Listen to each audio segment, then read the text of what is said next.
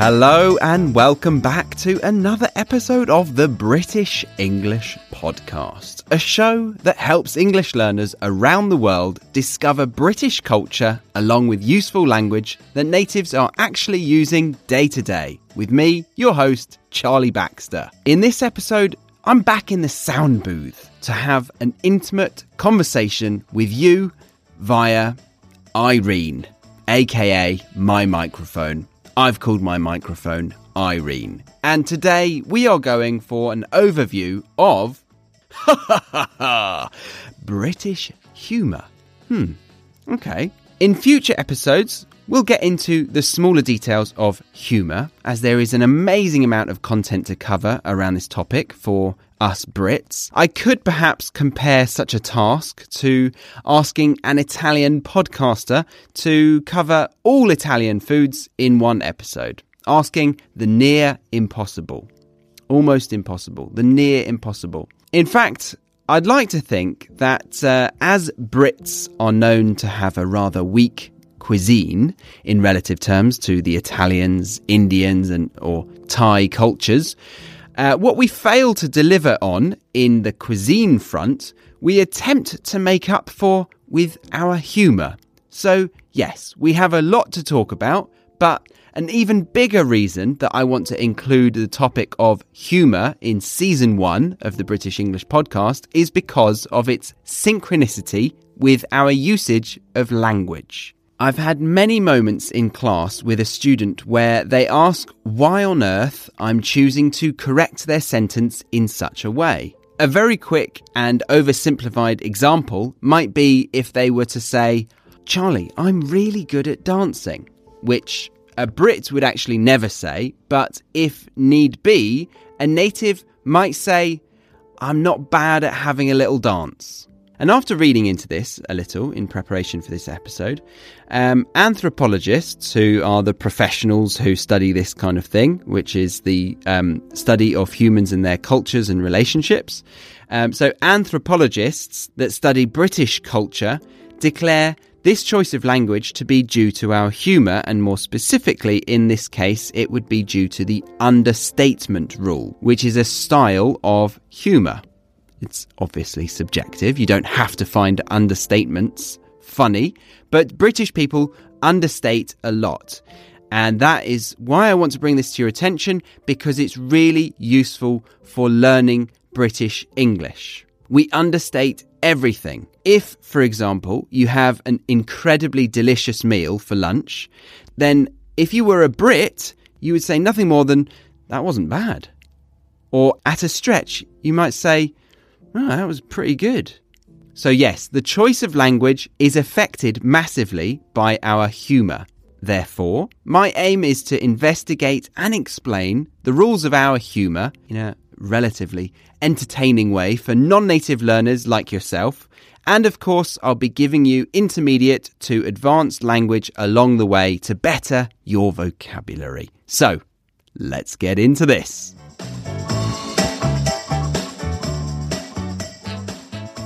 Before we do, I'd like to remind you that if you are listening to this message, then you are not taking full advantage of the British English podcast, as we have the Academy, which is where I pour my blood, sweat, and tears into every single episode. I go into further detail, giving you more content to enjoy and then deliver manually edited transcripts, video explanations of the advanced expressions used in the episode, pronunciation practice, quizzes, assignments, flashcards, glossaries for all the definitions, etc., etc. So if you wanted to come away using the advanced language I'm exposing you to in each episode with confidence, then I highly recommend you join the Academy. To do that, you can head over to the British English Podcast.com and you'll even be able to get a sample of the Academy completely free.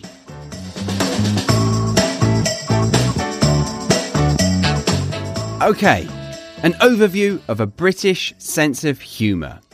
So, to begin, I'd like to start that this is my point of view, which is therefore not everyone's. My point of view is based on having grown up as a Brit in the south of England And then in 2013, at the age of 23, I decided to do a spot of globetrotting. And uh, actually haven't really stopped since. So I've experienced a number of cultures since then. And after reading some books on this topic, I am at this point where I'd like to discuss my overview of British humour. But again, my opinion, not necessarily shared with everyone. So, I think it's good to start with comparisons. I know psychologists say it is unhealthy to do so, but we all do it, and it's human nature, and as the Americans are so widely known by all, it might be good to point out our differences with them to start with. First and foremost, I believe, on the whole, in general, on the whole, British people are brought up to never take themselves too seriously. You'll get the odd anomaly, of course, such as my sister, for example. I'll let my sisters figure out which one I'm referring to. But generally speaking, we are not allowed to promote ourselves as overly important or even our ideas or our work as very serious stuff. In your everyday experience of communication with Brits, there is an undertone of self sabotage or self deprecation, meaning making jokes about ourselves, which I'll discuss in more detail soon. I'm meaning that we want to come across as people who almost don't respect ourselves fully and, and certainly don't believe we are the main character of the metaphorical movie. We don't request the spotlight and we poke fun at those that do which is where we differ with American people. When I was living over in America, I was truly taken aback by how vocal the majority of them are about themselves. They are comfortable talking about themselves in a serious manner without making jokes and for a prolonged amount of time. And a clear positive out of that for Americans is that for the most part, they seem to be good public speakers, which definitely, definitely doesn't overlap with British people. We have a, a nationwide phobia of public speaking, whereas American people seem to have that down, meaning they feel more comfortable public speaking. And I learned from an American friend that it was a skill that is promoted right from the word go. At a young age, she was encouraged to speak up and make her opinion heard and that she has a right to be holding people's attention about her and her problems. So, this understanding really clicked with me, as I've always cringed whenever watching things like award ceremonies in America. Cringed meaning felt uncomfortable. You know, where the actors have a minute or two to discuss their achievements, and a lot of the time they are being genuinely serious, emotional, and a little more self centered than I would ever feel comfortable being. And that's coming from a, a, Brit who wanted to make his own bloody podcast. So I'm not against communicating our own ideas and, and getting your point across, but what most Brits will relate to is doing it in a way through humour and through promoting a sense of imperfection on their own behalf. When British people meet, it's very often within the first couple of minutes that a joke is to be made, either by commenting on something trivial like the terrible weather, making fun of ourselves, or taking the piss out of a mate who we are comfortable with. So, for you, the British English learner, using humour is a great way to connect with a Brit. But I, I want to add something here. Um, although Brits are very comfortable discussing the terrible weather or the, the shit weather we experience in the UK, I've noticed um, they get upset when someone outside of the UK comments on it. And this is a stereotype that a lot of my students often like to comment on. I say, What do you think of the UK? And, and the first thing they'll say is, Oh, the terrible weather. Um, so yeah, British people are determined to not admit that it is terrible, even though it is. And they will defend it almost as defiantly as if it's a member of the family that you've offended. Only the Brits are allowed to slag off their own crappy weather. And, and throughout that, I was saying they, uh, because I am living abroad. largely due to the lack of sunshine in the UK, and will happily tell you how bad the weather really is back there. But if you'd like to make friends with a Brit in the UK, I would shy away from joking about the bad weather. Whereas making a joke about yourself is a great way to build rapport with a local. I remember having a drink with a group of British expats in Germany, and one German guy had a lot to say on a matter at hand, meaning he was very insightful about the topic we were talking about. And he knew a lot of people within the topic of conversation, but he failed to make it light-hearted or comical. And although Brits are generally too polite to say anything in a direct way, a number of us behind his back, like true cowards, uh, people who are not brave, uh, said at the end how boring it was because he never tried to make a joke or, or take the piss out of himself. All of us Brits were sitting there waiting and waiting for him to make a joke, but it, it never came. He was just constantly on the serious side of life, which I rarely come across when talking to British people. Now, I'm not saying that other cultures don't use humour. I'm not that stupid. But I'm just letting you know of the British behaviours and how to connect with British people. And I also think this is a fundamental communicative behaviour that I'd like to encourage you to take on board as it will help you go so much further in the UK. So let's see. Step one uh, dial down the level of seriousness in your approach to life.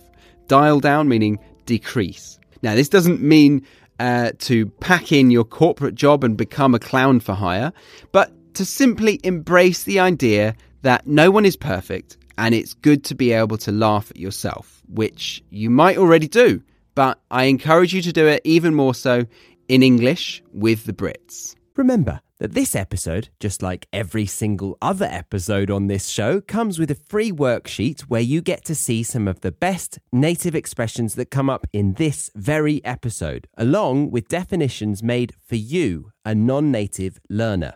I've even designed it so that you can play the podcast episode on the same page as the free worksheet. It's super user friendly, so head over to the britishenglishpodcast.com right now and check out the free podcast worksheets, or simply click on the link that says free podcast worksheets in the show notes of this episode. So, as I said, step one, dial down your seriousness. Step two, show your humorous side.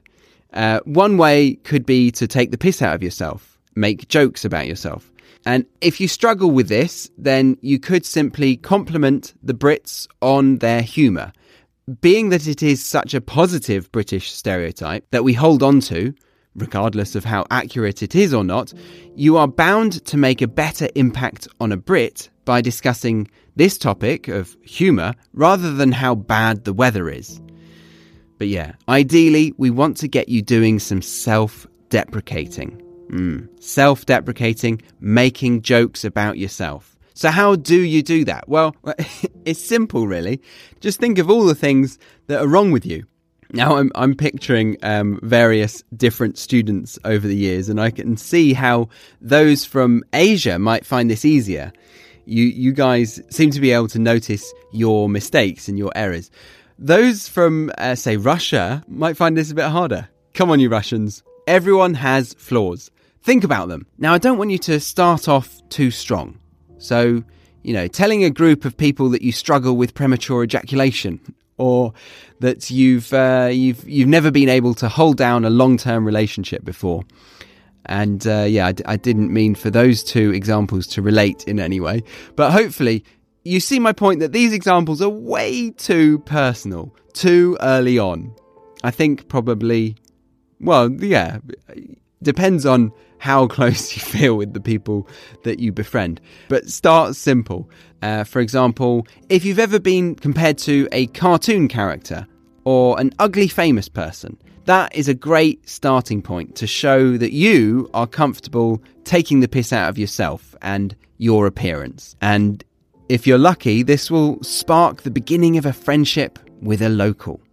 Coming to think of it, when I am tutoring Asian students, they are often comfortable talking about my appearance in a serious way, like saying, Oh, you look ill, or you look tired.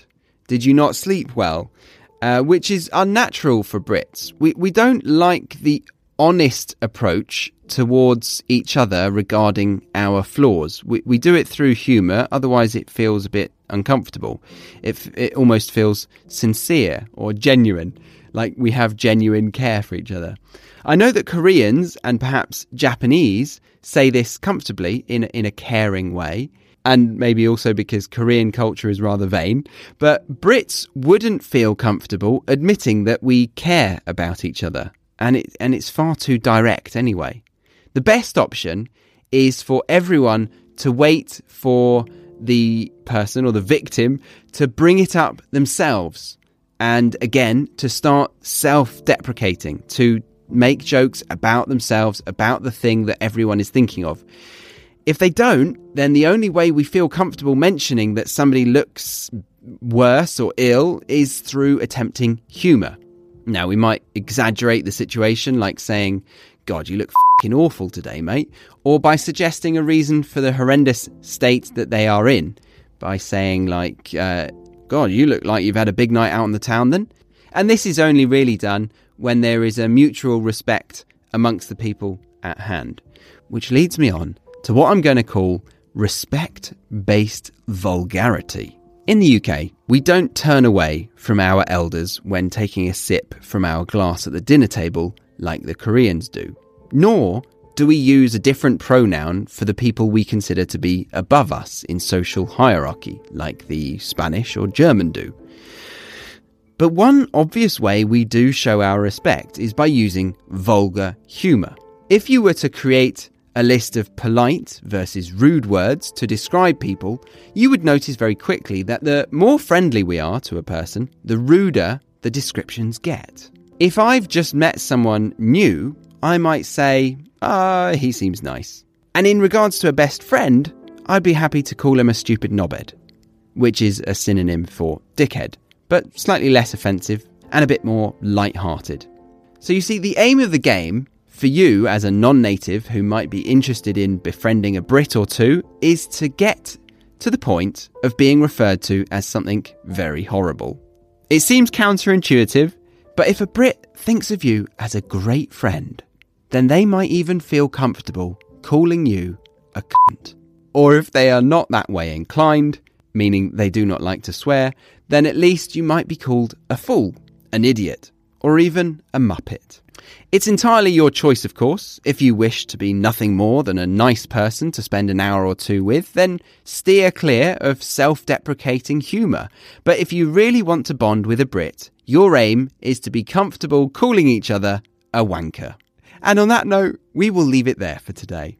For Academy members, stick around for part two and three as we will explore the understatement rule in the bonus content, and another style of comedy Brits love, which we call dry humour.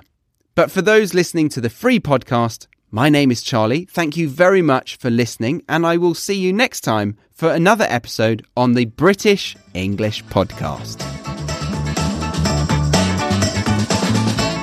Remember, if you want transcripts of this podcast, then head over to the website, thebritishenglishpodcast.com. Or if you wanted to join the Academy to continue listening to part two and three of this episode and get a huge amount of video lessons, pronunciation practice, quizzes, assignments, bonus content, and much, much more that will ensure you get comfortable using the advanced language in these episodes, then head over to thebritishenglishpodcast.com. Thanks again for listening, and bye for now.